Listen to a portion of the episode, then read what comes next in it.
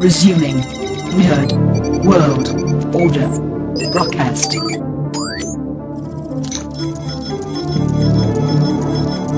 Mega thrusters are go.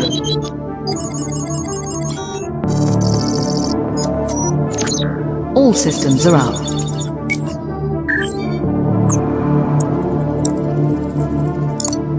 Dynatherms connected.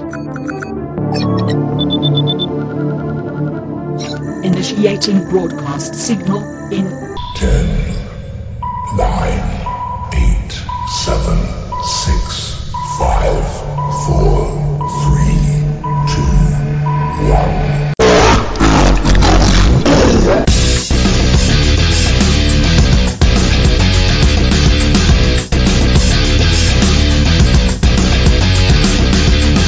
2, 1. Ladies, gentlemen, and knights of the Nerd World Order, this is the Nerd World Order Broadcast. I am the man that you call Dukes, and to my right, here comes the... Booyah! It's your boy, Joe. What's good?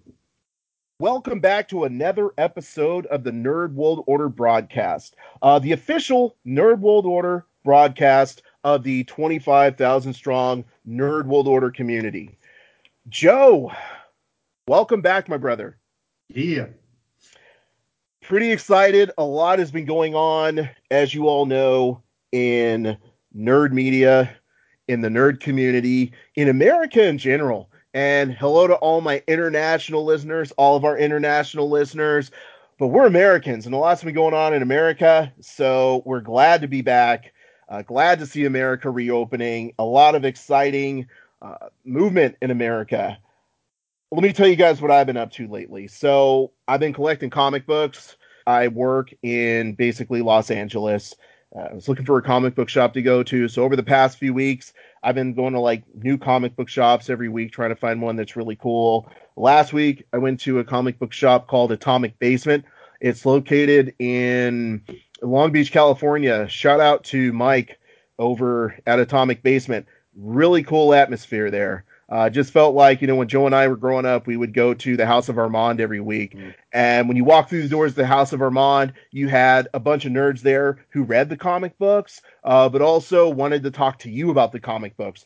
And that's the vibe I got from Mike over at Atomic Basement out in Long Beach. It was pretty cool. And I've been jumping around from shop to shop over the past month, trying to find a really cool shop that, you know, I can go to. Because as a guy who collects comic books but works some long hours, it's difficult to buy comic books on Wednesday when they first came out. So At lunchtime, I was trying to find a shop that I could go to, jump in, get my comic books, get back to work. And I think Atomic Basement is probably going to be that place. So I picked up your standard comic books.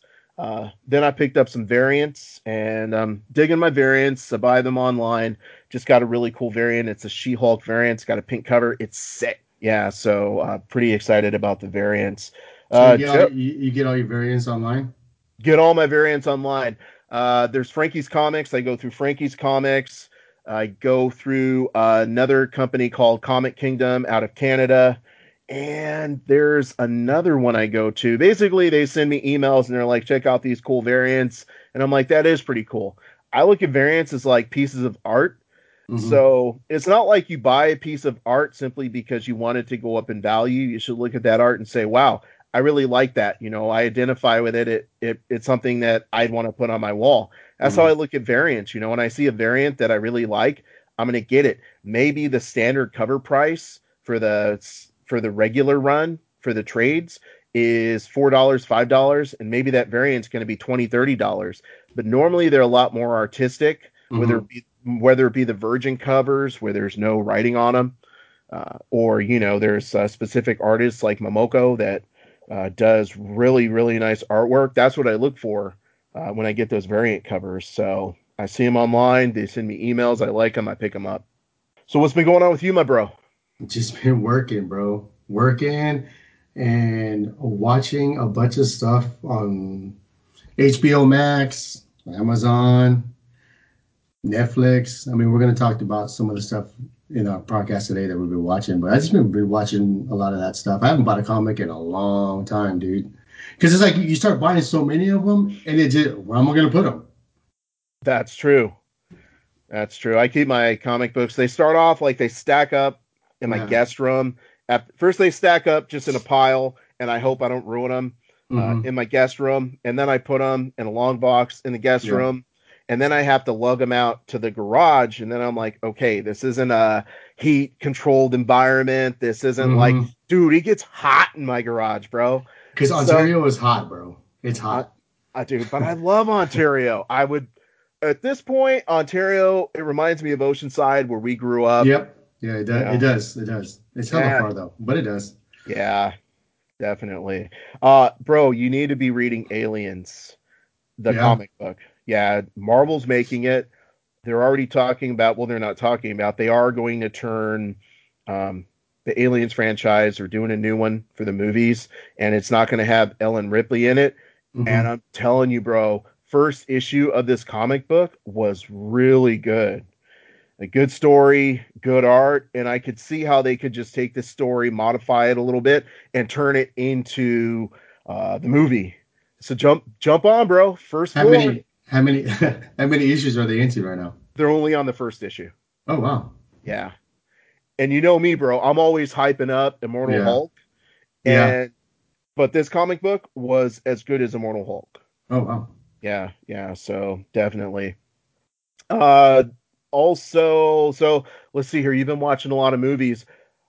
Right now, you and I, we've been talking about expanding the Nerd World Order broadcast into more of a network. One of the things I'm working on is a thing called I Know What You Streamed Last Summer, which is like, that's pretty cool. Yeah, it's like a separate podcast where, you know, we just talk about, or whoever wants to jump on talks about what they're streaming right now.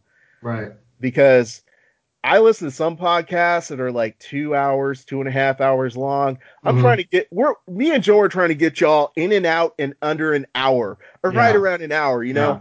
And there's so much streaming content right now that it just deserves its own podcast. So I'm working on I Know What You Streamed Last Summer, because there is so much stuff right now, you know? And so, yeah, that's also out there as well. That's pretty funny. Yeah, definitely.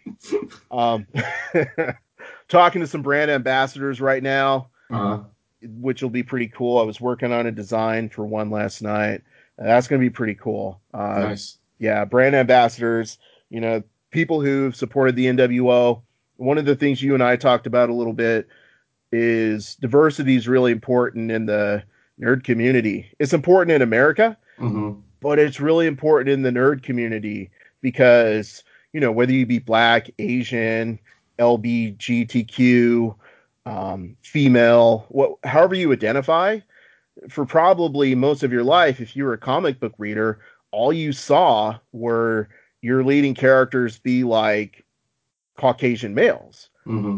And I feel like in the nerd community for a long time, we haven't really had the ability to say, I am, however you identify, as well as being a nerd. So, you know, we're looking for brand ambassadors within the NWO that identify all sorts of diversity. You know, yeah, you're a nerd, but you're a nerd with either explanation in front of that or a comma behind it.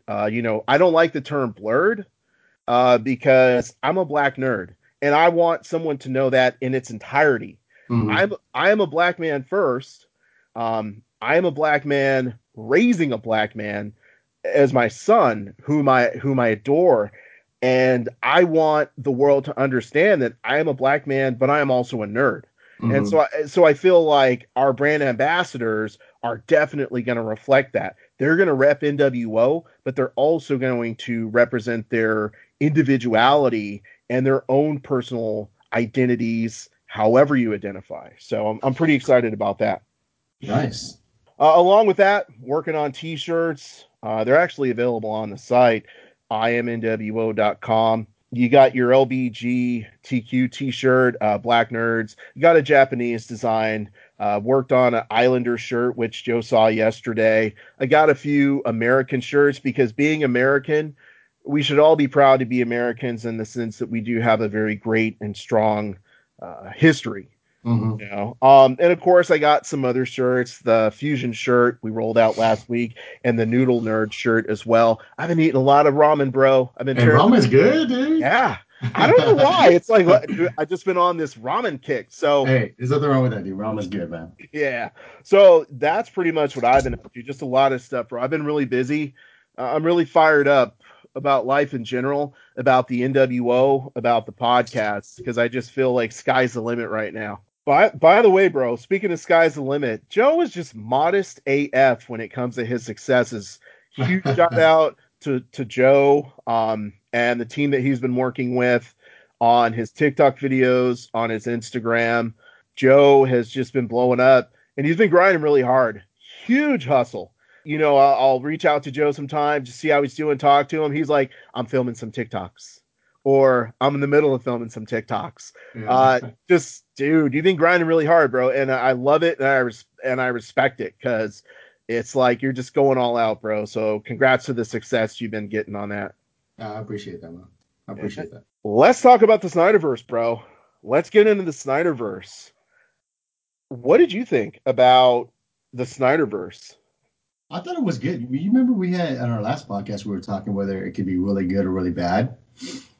I like, he cleaned up a lot. Like, he made Batman again, you know, and then he gave more depth to Cyborg, which is cool, because it was almost like the whole movie is almost like Cyborg's perspective.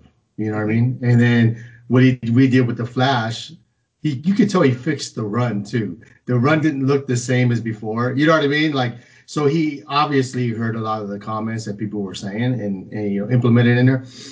It was nice not to see that little Superman mess up with the mustache thing. That was clean. You know what I mean? So it was a long, long movie, but you know, it was well worth it. You know what I mean? I thought it was a lot better than the original. I think this is the one that we wanted. I'll be honest, bro. I know I am a hater for saying this. I kind of want DC to fail most of the time. Yeah. Because I'm a Marvel fanboy through and through. I grew up reading X-Men, reading Marvel comic books. So I kind of want DC to fail, because I just feel like there should just be one cinematic universe that we all really like. But I can't hate on this Snyder Cut. This Snyder Cut was freaking amazing. Mm-hmm. I watched it one time. Probably over about 4, maybe 4.5 hours, because I was working. I was doing some additional work after work, working on some projects. And, so I'd watch it a little bit on TV, do some other stuff, come back to it, And I was like, wow, this is really good. I have no complaints, right? Mm-hmm. To your point, the characterizations were so much better. Mm-hmm. The action scenes were so much better. And the story was really good. Yeah, right? Even Steppenwolf was dope. He went back and he made a reason of what he was doing when he went to Earth, right? Where before you were just like some random dudes trying to get some cubes. You know what I mean? Yeah. And then Darkseid. Yes. It's, dude, that now you're looking forward to seeing a sequel. Yeah. Whereas before you were like, eh. like let's see what else they can do. Now you're like, dude, I want to see Darkseid come to Earth. I want to see what's going on with that in Batman scene, right? Mm-hmm. I want to see how he teams up with the Joker. It looked like they were going down that Injustice path. That's what it looked like, yeah. And I was like, okay, I can get into this. So I went from being like, haha, DC put out another crappy movie other than Shazam, which is the greatest superhero movie ever made. Aquaman was really good too.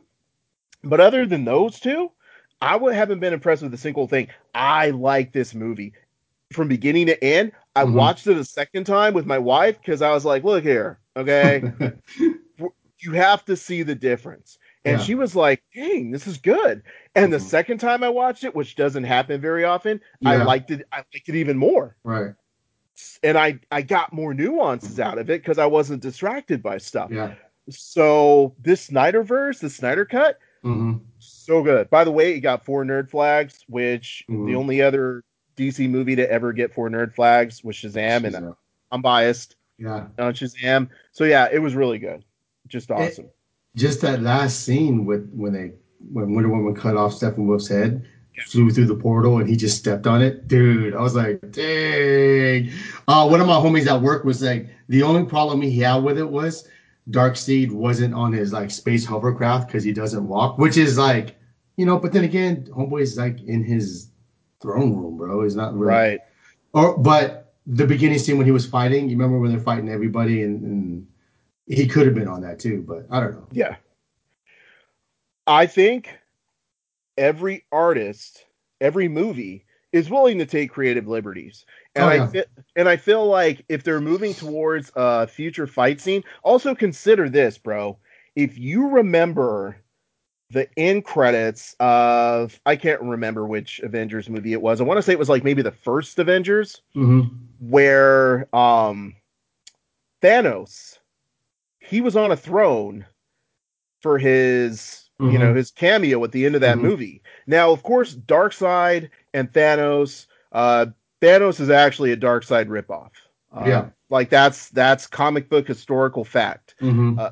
I think those two are so similar that if they put Darkseid on that throne, you know, on his flying throne, people would have been like, "Oh, that's just another Thanos." True that, unless you read the comic or watched the DC cartoons. Absolutely. So I get it. Good point. Yeah. So. That's actually really smart on Snyder's part to realize like, hey, these two are very similar. I have to separate them because if you think about it, Thanos is going after these stones. Darkseid is going after these cubes. It's like, okay, there are parallels. So let's make sure that those parallels aren't obvious in the movie. But then I think he's also, I can't remember the name of it. The Apocalypse. No, like the anti-life equation. There you go. Yeah. So I mean, that's another reason. Like he has to go to Earth. Right. Absolutely. So now he has a reason to go there. Not only that, dude, he's an arrogant bastard too. So he's probably looking at those fools like, "I'll mess you up." Absolutely. Absolutely. Yeah. But even Superman was dope in it, dude. Like, I was like, I know it's hard for you because he's freaking OP, but no. I'm like, how do you fix Superman, Zack Snyder? You fix Superman in this movie. Yeah. Because Superman is OP, which is why I don't like Superman. Yeah. Because it's like, oh, here comes Superman. What they did with Superman in the Whedon cut is why I don't like Superman. Because there was no reason for anyone else to be around. Because he just came in and he's like, no, I'm going to wreck shop. Yeah. But in this movie, everyone was important. Yeah, it's dope, dude. Yeah. It was dope. So, dude, Cyborg was kind of the most important character. He was, dude. It was like his perspective. And he made him dope, too. Like when he sat down like this with his, you know, like one arm in front, one arm in back, and just took off. I was like, okay, go ahead. Right. And his special effects wasn't cheesy.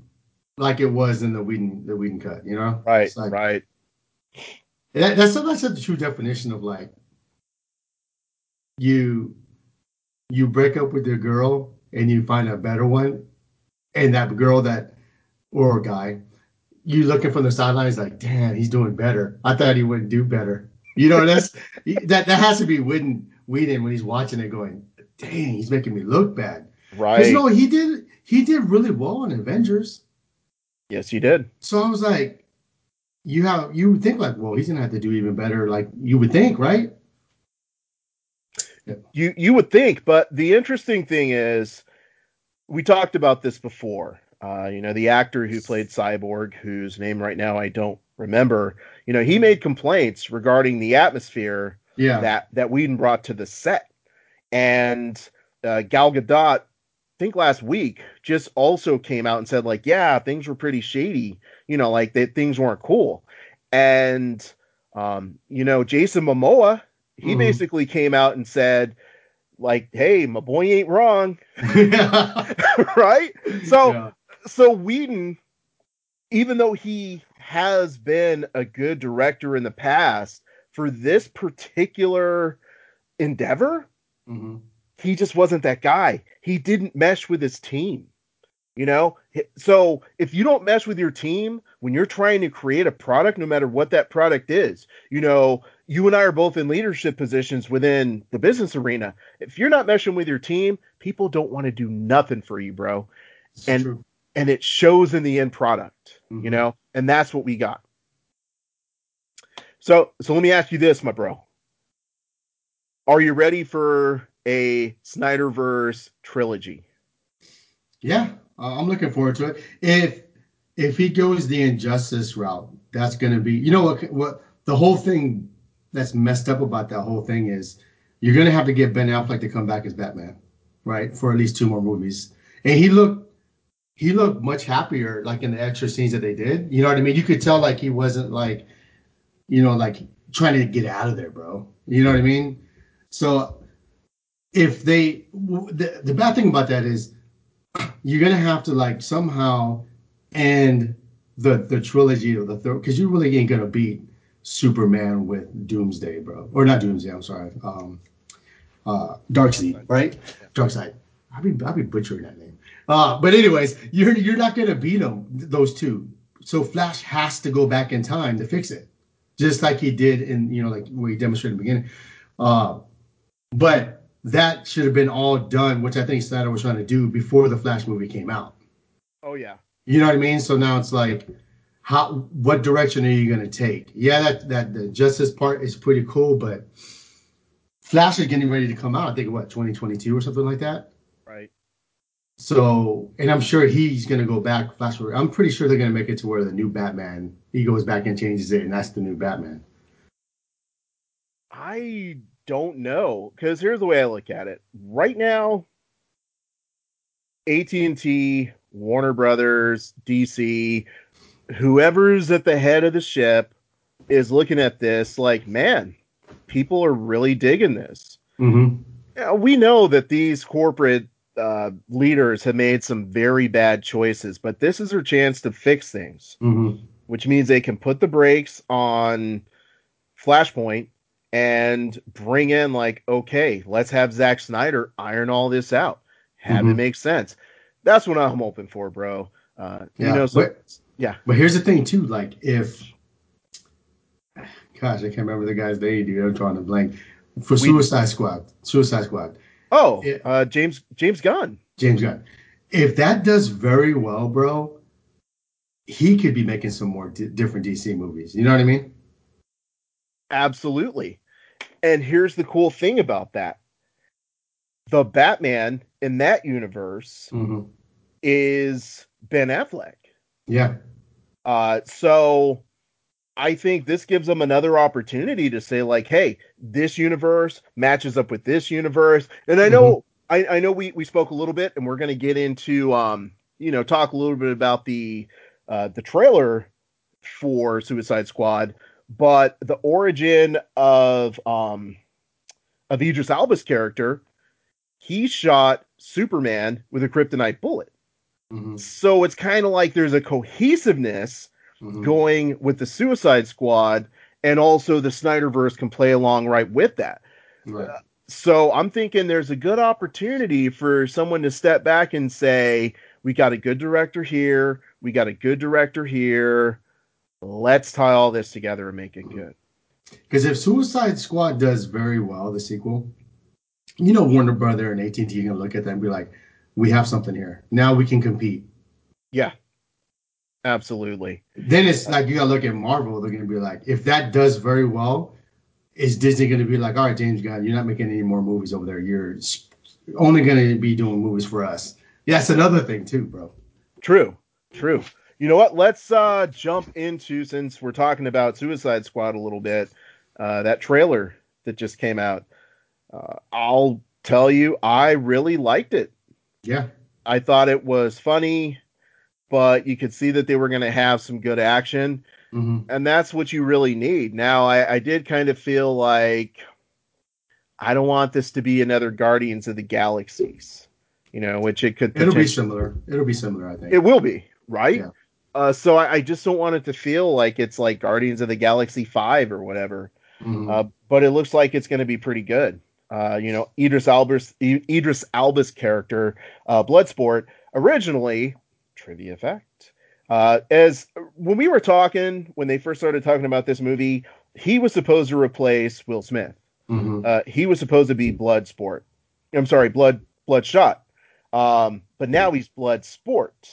And the reason is because, right, they're like, I never heard of Bloodsport. Me either. Which is perfect for Suicide Squad. If you think about it, it's kind of cool because Suicide Squad is made up of like all the B-list villains that nobody cares if they die. Yeah. So Bloodsport being like the character nobody really knows about is perfect. All these characters are like that. But like I was saying, his whole thing was he was in prison because he tried to shoot Superman with a kryptonite bullet. And I just feel like all these characters as B-list characters that nobody really knows about, no one's really going to get that offended when James Gunn takes as much creative license as he wants to. Right.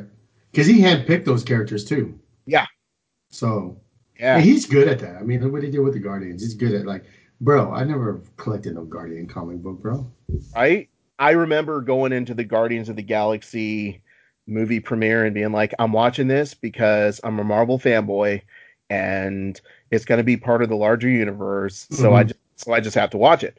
Dude, I walked out like, my gosh, that was so good. I want to watch it again right now. Yeah. So I think he's going to do the same exact thing with, of course. I mean, he's going to use the same formula, bro. Right. You know, and yeah, everyone's chemistry in there also looks good. You know what I mean? You can't fake that. John Cena didn't bug me. You know what I mean? Yep. His part sounded kind of funny. Bro. You know, him as Peacemaker. Peacemaker's another one of those characters where you're kind of like, Peacemaker who? Like, you never really heard of Peacemaker. Mm-hmm. He's not like a character that people really care about. But at the same time, he's going to do whatever he wants to with him, and people aren't going to be like, oh, that's not the true to character Peacemaker. You know? Exactly, dude. Exactly. Yeah. People are going to be using Google Peacemaker. I think it's cool that they have King Shark in there. That's dope. I like King Shark. Yeah, King Shark. Sylvester Stallone is King Shark. Yeah. And King Shark is one of those characters that has always been kind of cool. Mm-hmm. But has also flown under the radar because he's kind of like Groot. He doesn't have a wide vocabulary. Yeah. But he's just so brutal. Yeah. You know, he's perfect for a rated R movie. Mm-hmm. And that, you know, he doesn't incapacitate his foes. He just eats them. Yeah. You know, and that's going to be perfect. James Gunn, what I like about him, he's like Adam Sandler. He just brings in all his friends to do roles. It's awesome. Yeah, exactly. And it's a formula that works. You know, why mess it up? Once you have your crew and your crew's in place, why mess with it? And I think that's why when he was, I'll say, exiled from the MCU for a little bit, all of his peeps, you know, were like, yeah, I don't really want to do this movie if James Gunn isn't going to be in charge. We're not going to be involved with that, you know? Like, if our dude is not with us and we're not with you, you know? Right. So I think that, dude, that speaks volumes of his character, you know? So. Viola Davis is coming back as Amanda Waller. Joel Kinnaman is coming back as Rick Flag. And, of course, Margot Robbie is coming back as Harley Quinn, and then Jai Courtney is coming back as Captain Boomerang. So it's a good. He looks like he's going to be better. The Boomerang, like from the trailer, it looks like they're actually going to do something with that guy. Yeah. Instead of like, he wasn't really a big deal in the first one, you know? Yeah, he kind of sucked in the first one. Yeah. You know, if we're just gonna call it like we see it, you know, to me, he felt like he was kind of a Deadpool ripoff because he was carrying around that uniform. For no reason. Yeah. So I'm hope to your point, he looks pretty cool now. Yeah. He looks like he looks a lot better. Yeah. So across the board, dude, this movie, I'm looking forward to it. I'm looking forward to a movie that they say is never going to happen, which are sequels to the Snyderverse. Yeah. But then at the same time, I'm looking forward to a DC sequel to a DC movie that I said stunk. Okay, I think it got 2 nerd flags, possibly. Yeah. One, yeah. I think it might have been one or maybe 1.5. I'm not sure. Right. And I'm looking forward to it. So, Marvel, make sure you're on your A game because DC is bringing it. Definitely bringing it. Yeah. Because you know they're going to be looking at the Suicide Squad right there. And you know, we talked about it last time. Dude, good idea for the streaming, bro. You can watch it at home or go to a movie theater. I hope they still continue to do that. So I was listening to a different podcast. I know there is no other podcast anyone probably wants to listen to besides the Nerd World Order Broadcast, but other podcasts do exist. And basically what they were saying is they were talking to the president of HBO Max. After this year, they're going to move away from the streaming when movies come out, which in my opinion, not a good idea. You know, movie theaters are opening back up, so they figure, you know, we'll go back to the original model, no more streaming. I feel like Justice League, the Snyder Cut, benefited so much from streaming at home because it allowed people like me to digest it in small bits. Yeah. Whereas one of the complaints they frequently make about Endgame is it was too long. You know? It's like you have to make decisions like, okay, 3 hours before I go into this movie, I'm not going to drink anything because I don't want to get up to pee, right? I think this movie benefited so much from streaming. And I think a lot of other movies that people wouldn't even give a chance, they're willing to watch because they're on streaming services, specifically HBO Max. To your point, it's something that they should continue to do. Oh yeah, dude! Look at what King Kong versus Godzilla did, bro. Oh heck yeah, bro! I wanted to watch Kong versus Godzilla in the theaters, but the way that theaters are configured now, let's say they're at 20% capacity, so I couldn't find a movie theater that had seats. And I know that my wife and son, even though my wife's been 100% vaccinated, she ain't taking no chances, right? She ain't going to the movie theater. So I got to watch that movie with my family at home because of the whole HBO Max thing. You know, it was awesome. Yeah. As I watched the movie, I hit up Joe. I can't remember, probably Facebook Messenger or something. And I was like, bro, this movie is making me like get up in my seat and get excited like a movie hasn't done in a long time. Yeah. And being able to have that excitement at home, so awesome. And that was right after the sequel came out, the second one. Yes. You were disappointed in that one, and they came right back with this one. So exactly.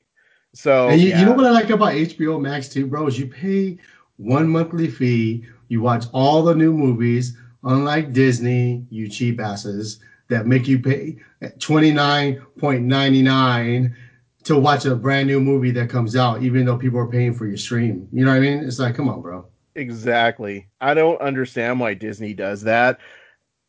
I'm not a huge fan of HBO Max because I feel like the only reason I continue to pay for them is because they have those really good movies like, hey, there's this movie I would normally watch in the theater, so I'm watching it on HBO Max. So I feel like, you know, that's the only reason I continue to pay for their services. But at the same time, they're not making me pay for additional content. Like, oh, we made this movie.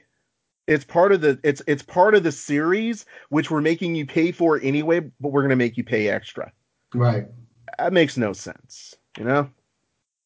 Plus, like you said, as soon as you're done watching it, you're like, well, I'll watch it tomorrow. The luxury of just watching it tomorrow. Exactly. You know, and you get to think about it more. You get to dissect it more. So, you know, it's definitely a good service. I like it. Even if I'm paying whatever price I pay per month, I don't know how much I pay for HBO Max. Yeah.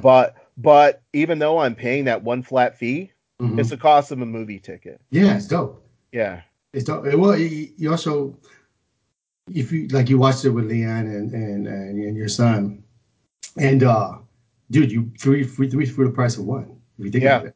Absolutely, you make your money back with that one movie. You mentioned Godzilla versus Kong, bro. I love that movie. Mm-hmm. I just thought it was so awesome.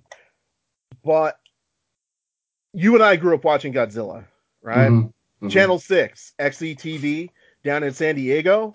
Back when they had the flip. Remember? Yes, yes.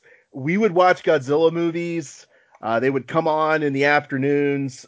You know, basically, we grew up watching all the Godzilla movies. They would start out, they would do like marathons where all week they would run Godzilla movies. The first ones would be in black and white. And then by the end of the week on Friday, you got to see the color version of Godzilla. Yeah. So I feel like Godzilla has so much history. You have to ask yourself, what's coming next, bro, for Godzilla? Right. I have this great theory. I can't even call it a crazy theory, because the more I think about it, the more I'm like, if you don't do this Monsterverse, then you're missing out. But let me throw my theory at you, and then we can talk a little bit about what you think they're going to do next with Godzilla. So who do you think Godzilla and Kong were fighting at the end of the movie? Now, spoiler alert, you know, Joe and I are talking openly, so if you haven't watched Godzilla vs. Kong, this is your chance to fast forward. Godzilla and Kong were fighting Mechagodzilla, and then Mechagodzilla comes online, and the person who was supposed to be controlling Mechagodzilla just immediately gets fried, right? But Mechagodzilla is still fighting because of the telepathic bond that exists between the two skulls of King Ghidorah and Mechagodzilla. So that part I was like, far-fetched, whatever. But then I started to think about it. In all of the old Godzilla movies, King Ghidorah was being controlled, well, let's say most of them, he was being controlled by someone else who was using him as an invading party. So could King Ghidorah be controlled by someone else that we haven't seen yet? Normally it's aliens, because during the 70s and 80s, aliens was the way it was going to go.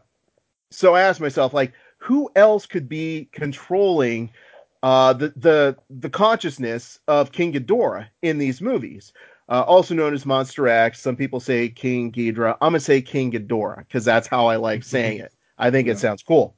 So, which gets me back to Hollow Earth, okay? When you go to Hollow Earth, there's an entire statue monument built for Kong, right? But they also recognize within that monument Godzilla, right? So what happened to the inhabitants of Hollow Earth? If there's someone in all the previous Godzilla movies that were controlling King Ghidorah, could it be the inhabitants of Hollow Earth that have been controlling him this whole time? And then to further this, if we said, which they did in the movie, that Skull Island had these constant storms around it that protected it from other people getting onto Skull Island, who also controlled, this is a question, who also controlled the weather and had storms around him to be used as a weapon? King Ghidorah. Yeah. Which means if Skull Island, whose inhabitants were supposed to be descendants of Hollow Earth, had control over the weather or who were protected by the weather, and King Ghidorah could also proverbially control the weather, is it possible that the inhabitants of Hollow Earth were controlling King Ghidorah? Absolutely yes. Also, based on the hieroglyphs from the previous Kong Skull Island, we saw that there were scenes with Godzilla fighting Ghidorah, right? And we also know that the inhabitants of Hollow Earth knew that both Kong and also Godzilla existed. So here's my thing.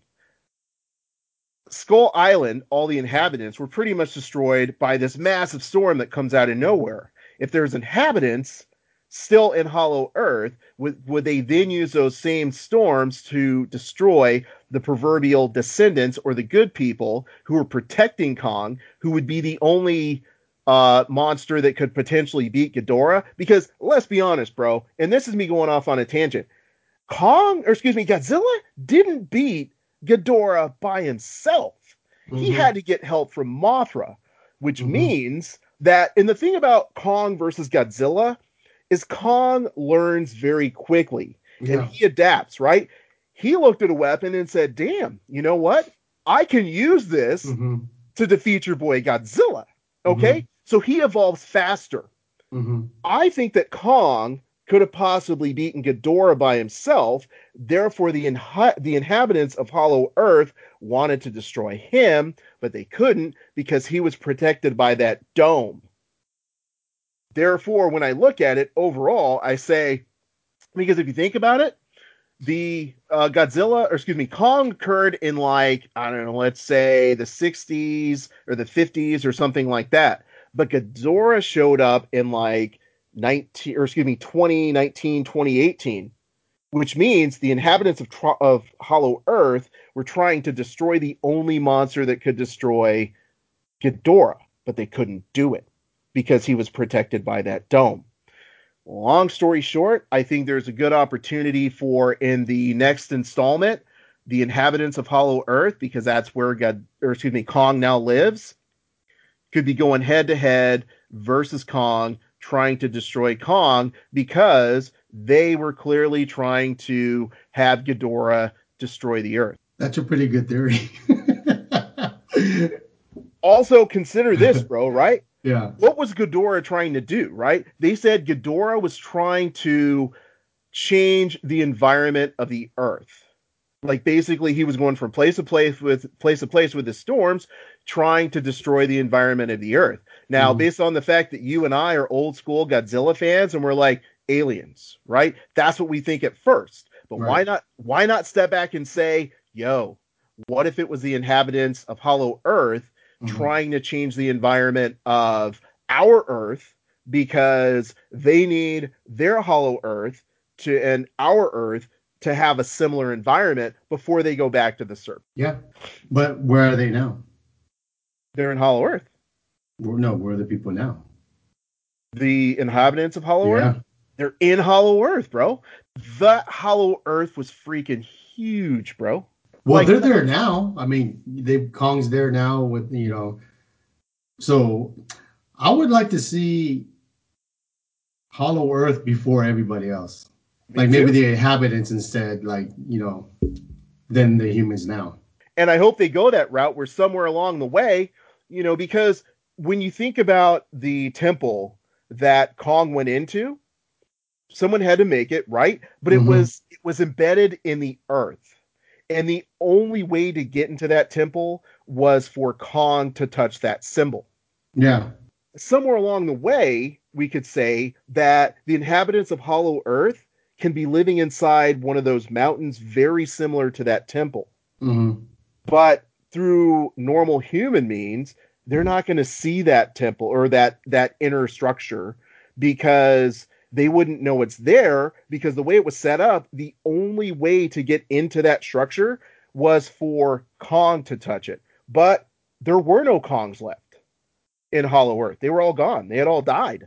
So it would be natural to assume that when they created those inner structures, they thought, hey, the inhabitants of Earth, or topside Earth, our Earth, would have no way of seeing us inside these structures, because the Kong, who basically has the key, they're all dead. But now they're like, damn, Kong is back. So we got to get rid of this Kong, because number one, he can destroy our monsters. But number two, he can reveal us to the people on regular Earth, because his hand is able to unlock those keys. Right. So yeah, bro, I know I went off on tangents. I might have to break that up or something, because, dude, I probably talked for 10 minutes straight. No, it's all good, bro. It's all good. Okay, cool, bro. I've done that before. Like what you said, I like that. I like that theory. I want to see more of Hollow Earth, man. That's what I want to see. I don't want to see Upper Earth. I'm tired of that. I want to see, because I think it's cool. I would like to see battles in the jungle, like old school Godzillas, man. Not so much in the city all the time. You know what I mean? I want to see them I don't care about them breaking through buildings. I want to see them walking through forests and freaking trees and all kinds of stuff, man. Kong swinging from a branch. You know what I mean? I think they can do that, bro. I mean, it's interesting, because before this movie, I watched Mechagodzilla versus Godzilla. Basically, it's the same movie. Yeah. Exactly the same movie. The role of Kong is King Caesar. Basically, Godzilla was fighting. He was getting beat up. Inhabitants of an island sang a little song. And then King Caesar came out of his little hole in the ground, and he helped Godzilla beat Mechagodzilla. Same exact movie. Mm-hmm. But you know, I feel like there's a lot of ways that they can go introducing additional characters, you know, additional monsters. Cause I'm like, what monsters are left? So I did, you know, I looked it over. I'd like to see them, even though King Caesar looks really goofy. Mm-hmm. I think that as a character, the fact that he's also a protector of Earth. In fact, he's like a real protector of Earth. Whereas Godzilla's just kind of like chaotic neutral, mm-hmm. you know, he's like, it's not like I'm necessarily down with you stupid humans, but there's someone who pissed me off more than you. Pretty much. That's exactly Godzilla, dude. But King Caesar is like, hey, I'm here to protect. Yeah. So I could see them coming out with him. One character that I really like, interesting thing about Godzilla, like I said before, he usually needs help from another character in order to, you know, win. So like mm-hmm. Destroya. It was created as, like, basically when they killed Godzilla in the very first Godzilla movie, the Destroya bomb that they used to do that, in a roundabout way, created Destroya. Now, check mm-hmm. this out, bro. I love this. And here's what I'd like to see for the next Godzilla movie. I think Hollow Earth should be Kong, okay? But in Destroya, they killed Godzilla. The only way Godzilla was able to destroy Destroya was he had to go 100% nuclear. That brother blew up, okay? Yeah. He basically held on to Destroya and yeah. blew up. He went yeah. completely nuclear. So I think it would be cool if they used Destroya, because Destroya, and I think this occurred in 1995, Destroya was the only character where basically Godzilla was like, hey, you know, I can't defeat you. I'm trying to fight you on my own. So he blew up in order to destroy him. So I think it would be cool for them to go that route where mm-hmm. they bring in a character so powerful that Godzilla has to die in order to save him, you know, or to save the Earth. Mm-hmm. Yeah. So that's what I'm looking forward to. Other characters. We shall see, bro. Yeah. Our theories usually never pan out. I would say our theories are better. Yeah. But ain't nobody paying us to make movies. No, it'd be nice, though. Yeah, definitely. Let's see here. I talked about King Caesar.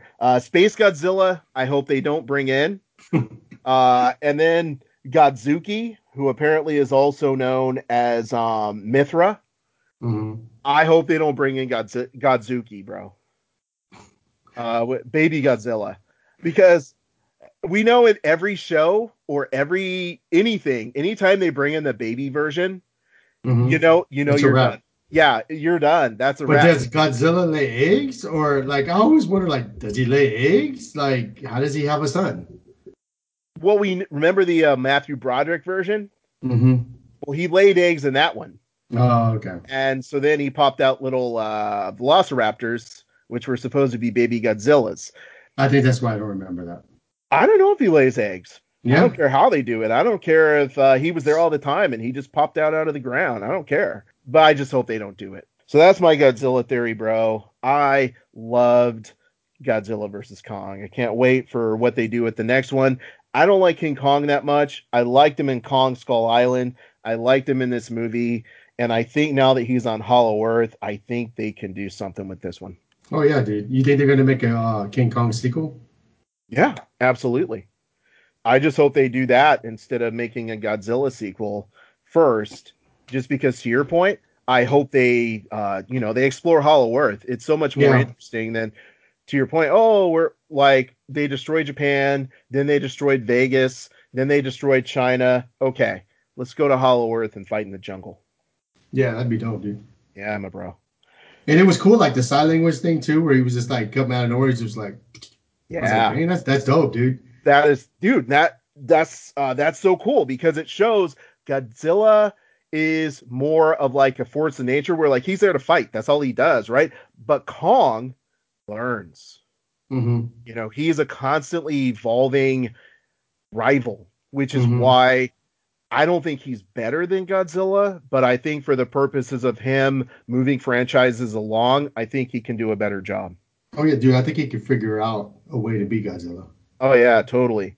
And then another character would be Jet Jaguar, which was their ripoff of Ultraman. So I kind of remember that. Once, bro, I know you remember Jet Jaguar. Jet Jaguar, basically, he would pop up. He was like human size, and then he would put up his hands, and he would get really big.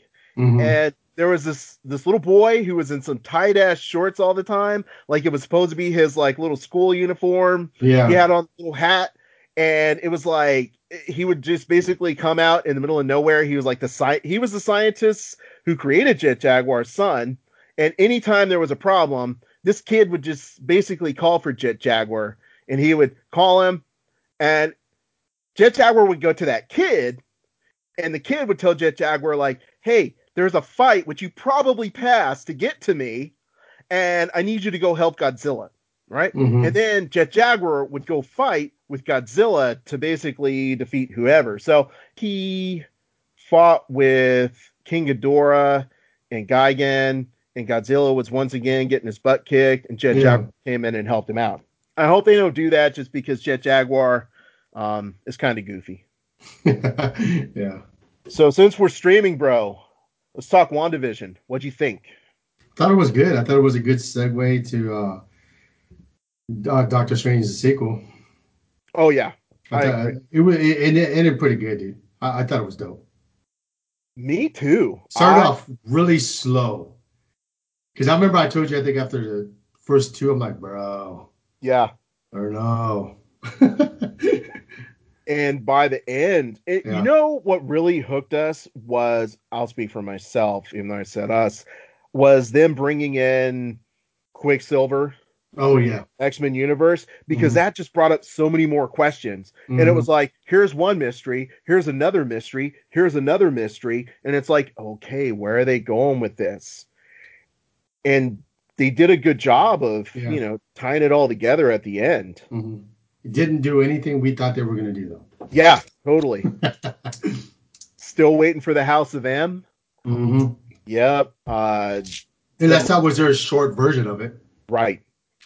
Which I don't think they are because, one of the things that you and I talked about a little bit was they're bringing in Young Avengers, which means that they still have to bring back Speed and Wiccan, who are the two kids of Wanda and Vision, as well as in Falcon and the Winter Soldier, they introduced Elijah Bradley, who's the son of the Black Captain America.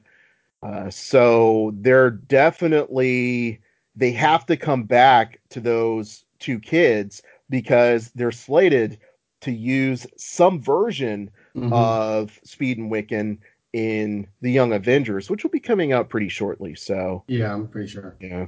They need to bring in a new breed, and I think they're going to answer a lot of those questions in the Doctor Strange sequel.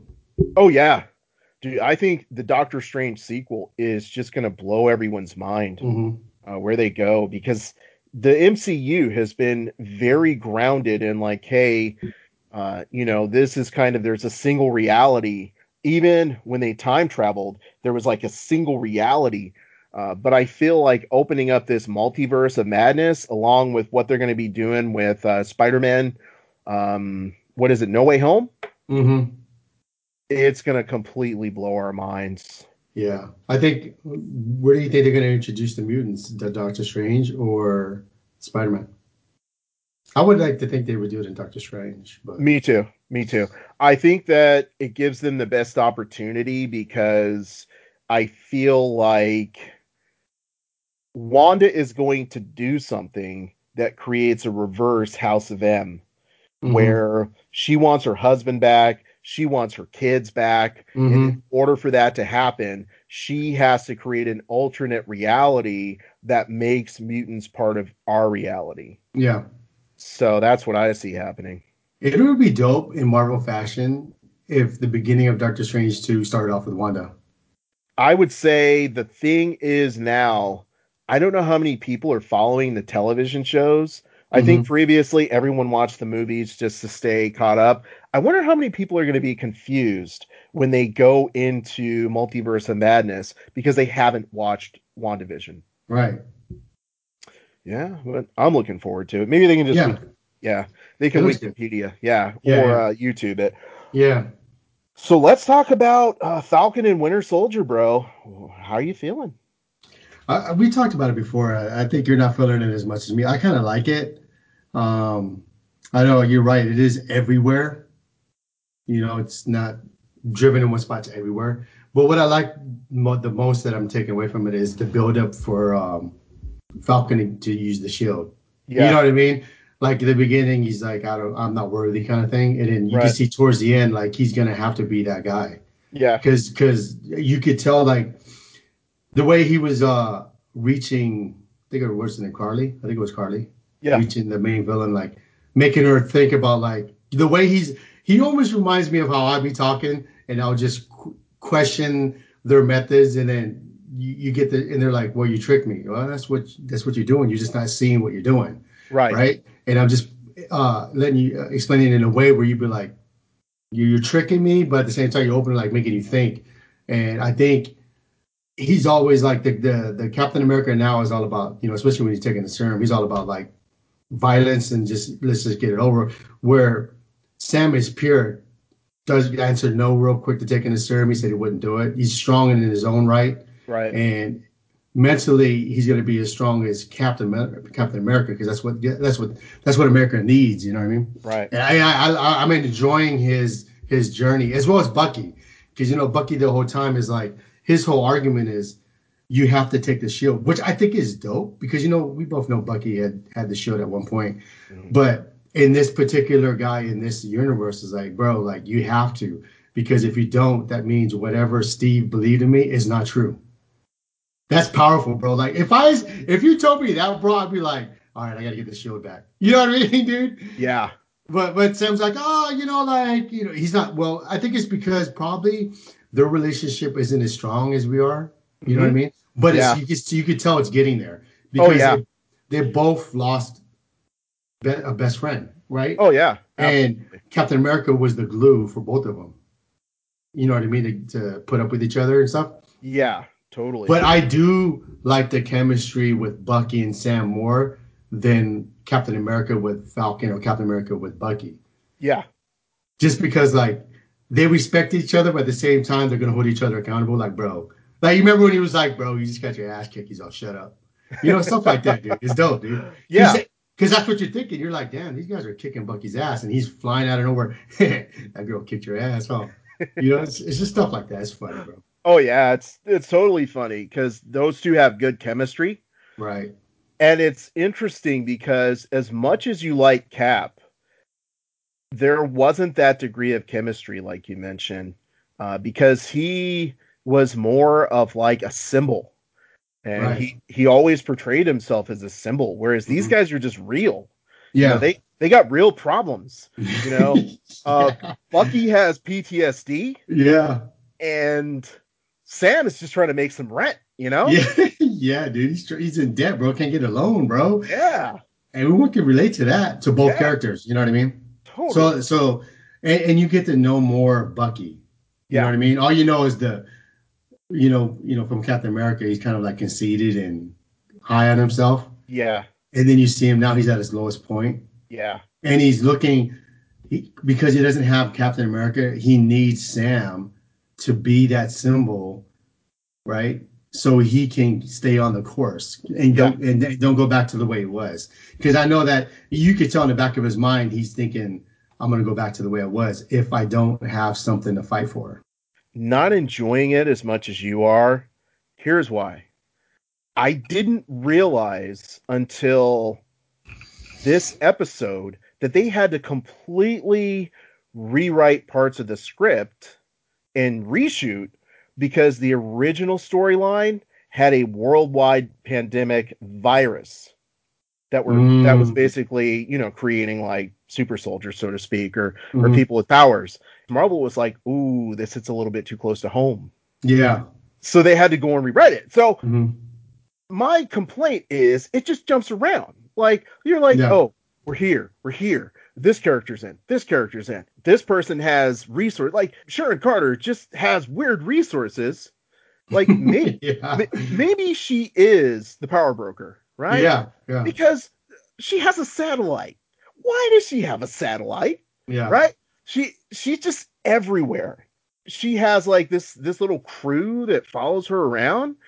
The writing for her just doesn't make any sense. Yeah, why would she want to go back if she has that much power? Precisely. They introduce Isaiah Bradley as more, in my opinion, of a plot device to explain away why everyone now has powers, or we have the super soldier serum. He just comes in for one episode and he's like, I'm angry and they tested on me. Not exactly the way that the character is in the story.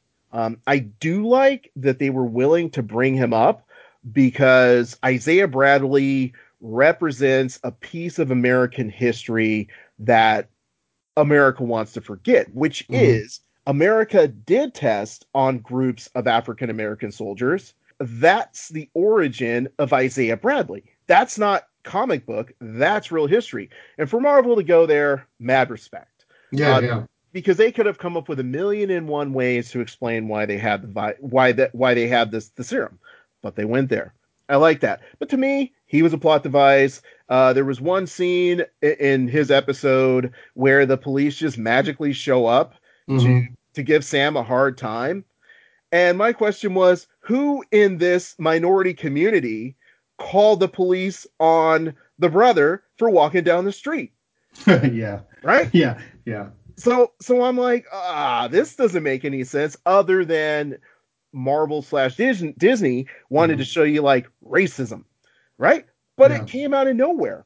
And that's my problem. If you go back and you watch the entire series, there's just these jumpy, choppy things that happen for absolutely no reason other than to develop the plot or make things move forward. Like, oh, by the way, I've been in jail this whole time and I'm Baron Zemo, but I got a plane on standby, right?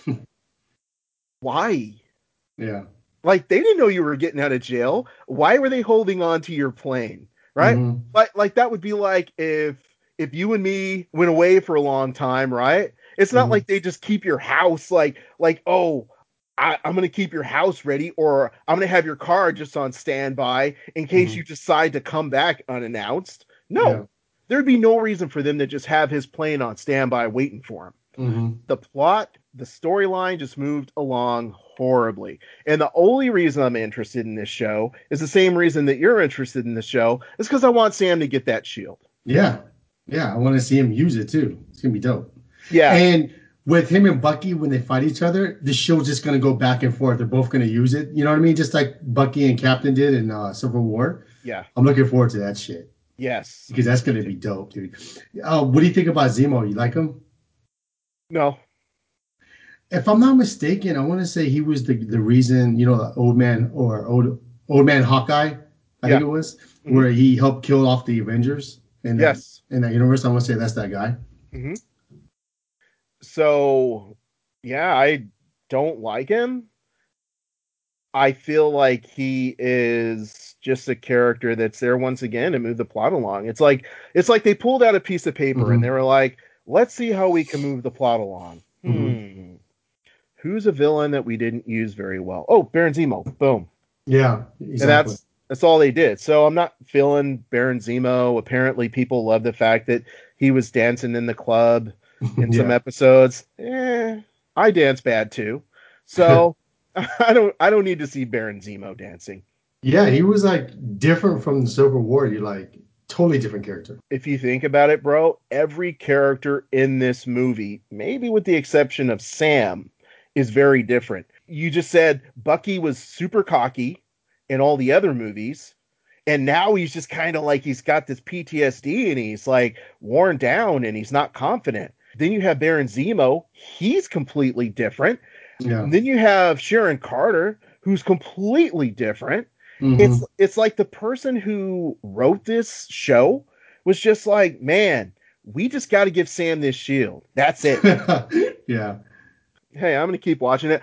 I wake up at 2:45 on Friday mornings just so nobody spoils it for me. I just stay off social media, bro. Yeah. Bro, like, I be forgetting. Like, I think I saw when you posted in there, spoiler discussion. I'm like, oh, yeah, came out yesterday. Let me watch it real quick. Yeah. Have you seen the Loki trailer? I have. That looks good, dude. It does look good. It looks really good, dude. It does look good, and I think it's also going to tie into the Multiverse of Madness, because his thing is he's going to be jumping through time to fix errors that occurred in time. From his multiverse, I don't know, we call them clones, different, you know what I mean? Like, so basically, there's a group, versions of him, right? Well, he's got to go fix every version of him. Exactly. Exactly. He's going to be part of the Time Authority. Mm-hmm. And the Time Authority, they're kind of like time cops. Their whole thing is like, hey, there's all these messed up versions of reality, which means we're going to have to go back and fix them, right? So there's that, right? And then remember, previously we had talked about Ant-Man, and the main villain in that is going to be Kang the Conqueror, right?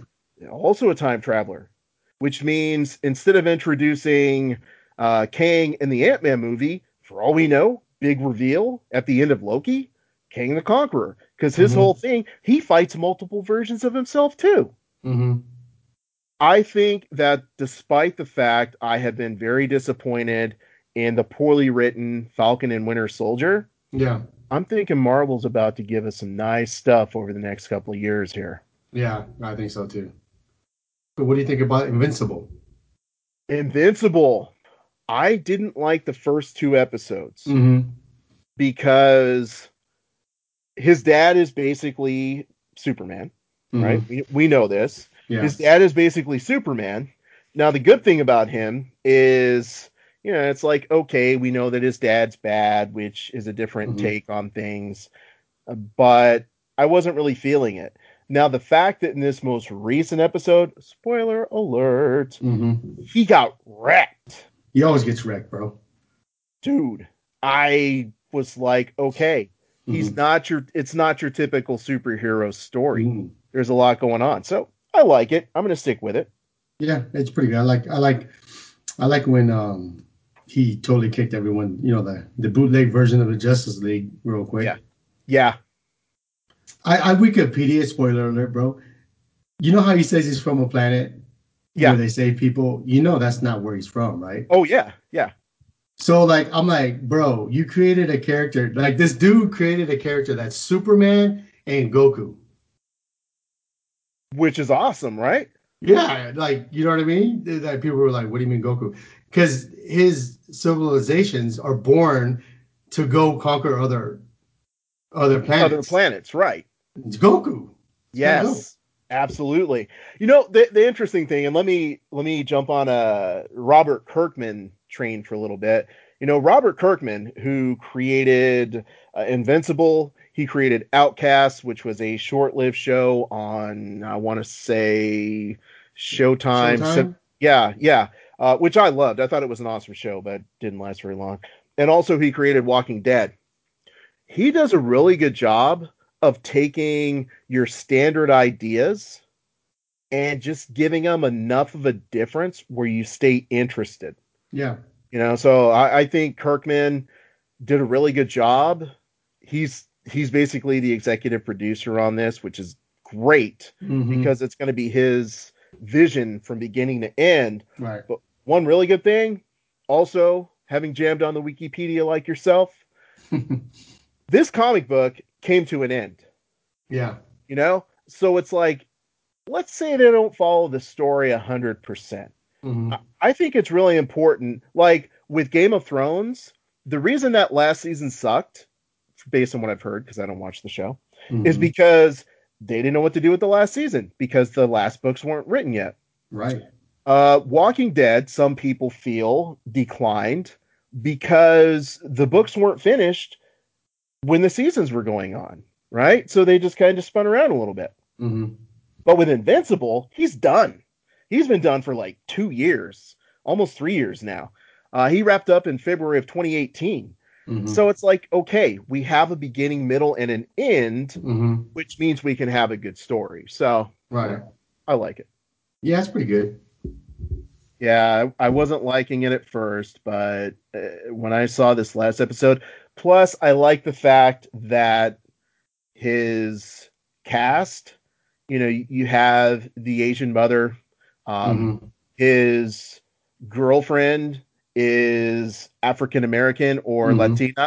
Latina. You know, he is, so to speak, I mean, technically he's like super alien / mm-hmm. Asian, but still. You know, it's one of those things where they're creating a cast that's diverse. Yeah. Without necessarily trying to force feed it to you. Mm-hmm. So I totally dig that. And I like the way they get owned.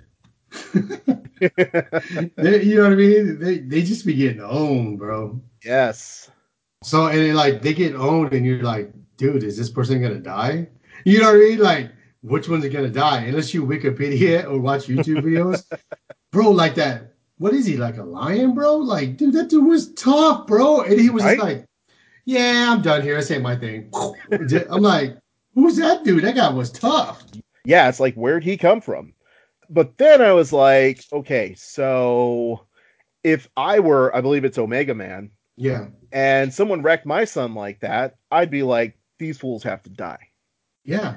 So I'm like, what's up with Omega Man? What, number one, why didn't he know about it? Or was he pretending to not know about it? Right, like when his wife told him? Because I was like, no, bro, that was you watching. Yeah. Like, you called everyone else, but didn't help. I was like, okay, what's really up with Omega Man? Like, mm-hmm. he seems like he is just super trash, if I have to be honest. Like yeah, I want my son to learn, but...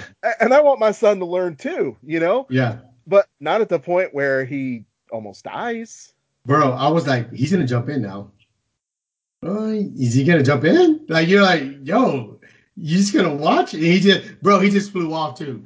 His son was laid out, bro. He just looked at it like this from the up in the sky. I was like, that fool busted the SpongeBob. Yeah, I'm going to head out. I was like, man, dude. I was like, wow. That made me like it more, actually. You know, I like stuff like that, dude. It's different. It's not what you expect. Yeah, it's not typical. You and I, with at this point, like freaking 35 years of comic book reading, it's hard for us to see something different. Yeah. Yeah. You know, in most cases, we read the source material mm-hmm. or the comic books, like they just follow this formula. So to see something that's a little bit different, it's like, okay, I like this. Yeah. This wraps it up for this episode of the Nerd World Order broadcast. Until next time, ladies, gentlemen, and knights of the Nerd World Order, I am NWO. We are NWO. Nerds Redefine. Booyah!